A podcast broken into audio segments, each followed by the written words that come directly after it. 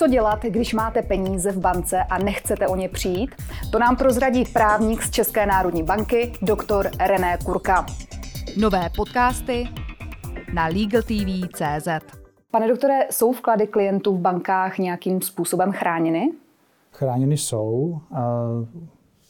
Řekl bych k tomu ještě to, že vlastně v nedávné minulosti byl proveden poměrně rozsáhlý průzkum informovanosti běžných střadatelů zda mají povědomí o tom, jak jsou chráněny, respektive jakým způsobem lze se dostat ke svým vkladům ve chvíli, kdy jejich mateřská banka nebo družstevní záložná se dostane do problému. A výsledek byl poměrně překvapivě špatný že mnoho, mnoho eh, běžných střadatelů prostě nemá žádnou informovanost o tom, jakým způsobem postupovat nebo jak se lze ke svým eh, úložkám na těchto bankovních nebo družstevních eh, vkladech, jak se k ním dostat.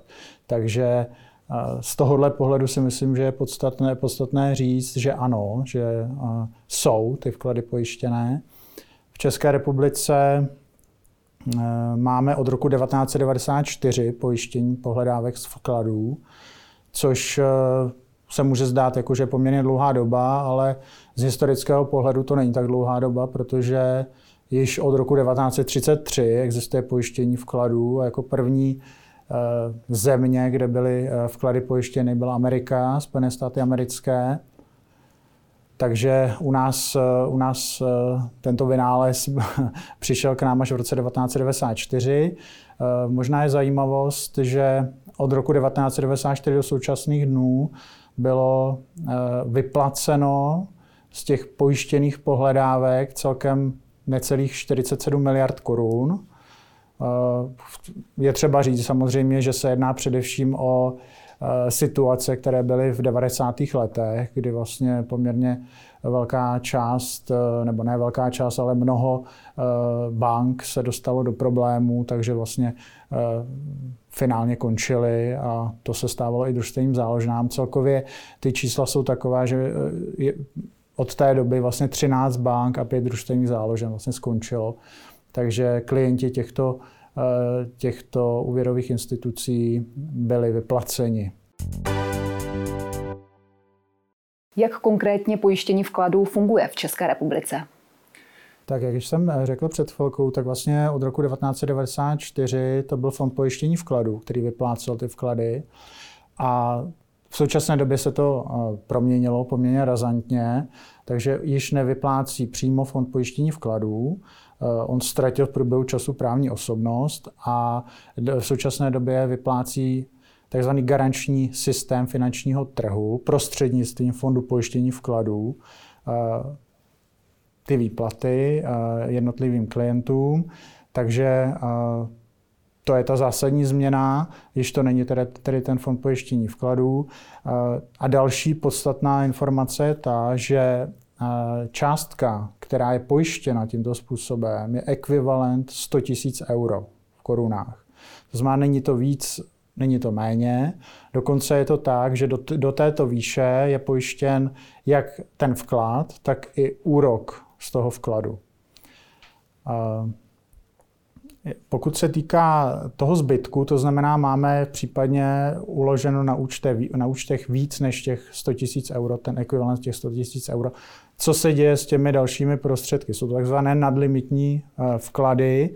Myslím si, že ještě eh, se k ním vrátíme. Takže i toto se stává, že vlastně klienti mají víc prostředků na účtech, než je ten eh, zákonný pojištěný limit. Takže co vlastně dostávají se ke všem těm penězům, anebo vlastně jenom k, tě, k té části. Takže to je, to je pak ta marginální otázka, ke které se ještě dále vrátím.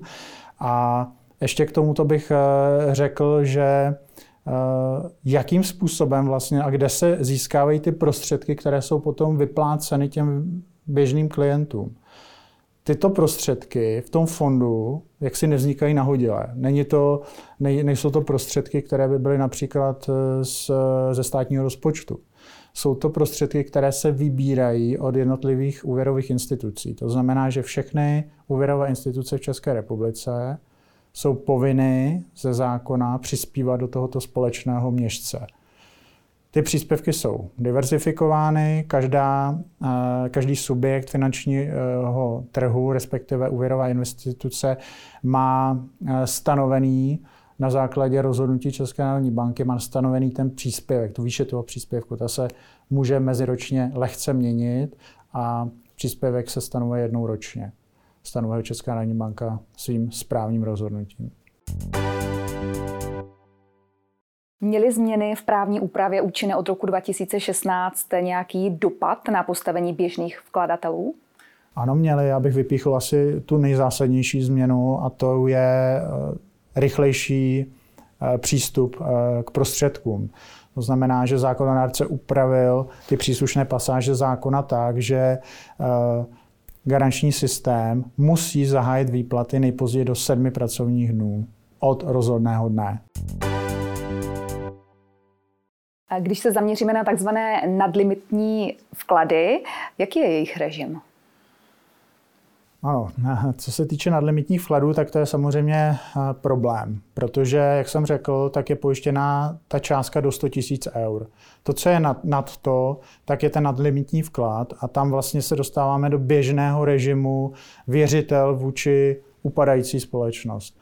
Pokud eh, subjekt typu banka se dostane do takové situace, že vlastně nastává insolvenční, insolvenční proces, tak eh, běžný středatel se bohužel, řeknu, dostává vlastně až za, v pořadí až za garanční systém finančního trhu. Ten má svoji pohledávku prioritní. To znamená, ten je uspokojen jako první a až následně po něm přichází na řadu běžný středatel se svým nadlimitním vkladem. Takže eh, co se týče pravděpodobnosti plného uspokojení, tak to si myslím, že je velmi nízká. Pokud klient přesto má nadlimitní vklad a banka se dostane do potíží, zbývají klientovi ještě nějaké možnosti, jak postupovat, aby o své prostředky nepřišel? Ta situace je opravdu velice vážná pro klienta. Máme zkušenosti takové, že samozřejmě klienti se obracejí na Českou národní banku s tímto svým velkým problémem. My bohužel nemáme žádné prostředky na to, aby jsme jakkoliv eh, očkodňovali nebo jakkoliv tuto situaci řešili.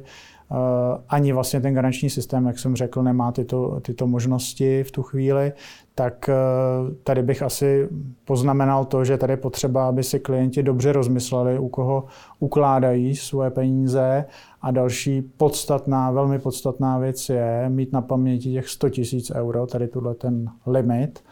A pokud samozřejmě jsou mezi námi bohatí klienti, kteří mají vysoké úložky, tak pak je otázka, zda není na místě diverzifikovat tyto svoje prostředky. To znamená rozdělit ty peníze tak, aby jsem se dostal vždy do toho limitu 100 000 euro.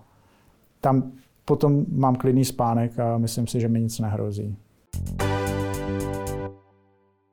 Pane doktore, na závěr, eh, jestli byste tedy mohl zestručnit, jestli byste mohl říct třeba tři typy pro klienty, kteří mají tedy uloženy peníze v bance a nechtějí o ně přijít.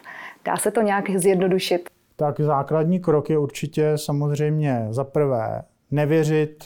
Máme historické zkušenosti, že klienti prostě věří eh, nebo dávají důvěru uh, takovým úvěrovým institucím, kterým nabízejí přemrštěně vysoké úroky. To bych řekl, že je první taková velký otazník by to mělo v tom klientovi zbudit, nikoli to, že tam poběží hned se svými penězi. Takže pokud ano, samozřejmě nech tam peníze uloží, ale určitě v nižší, nižší částce, než je to 100 tisícová částka. Další věc je samozřejmě, jak jsem řekl, rozdělovat ty prostředky, protože máme více než 40 eh, úvěrových institucí, takže je z čeho vybírat, když to tak řeknu. Tak si myslím, že eh, klienti by samozřejmě měli se dobře rozhodnout, kde své prostředky uloží a zároveň jak si je rozdělovat. Rozdělovat, rozdělovat, rozdělovat. Takže to, to určitě si myslím, že je ta zásadní uh, moje informace, moje message vůči středatelům. Dávejte si pozor, kam peníze uh, vkládáte a zároveň nedávejte vysoké částky na, na jedno místo.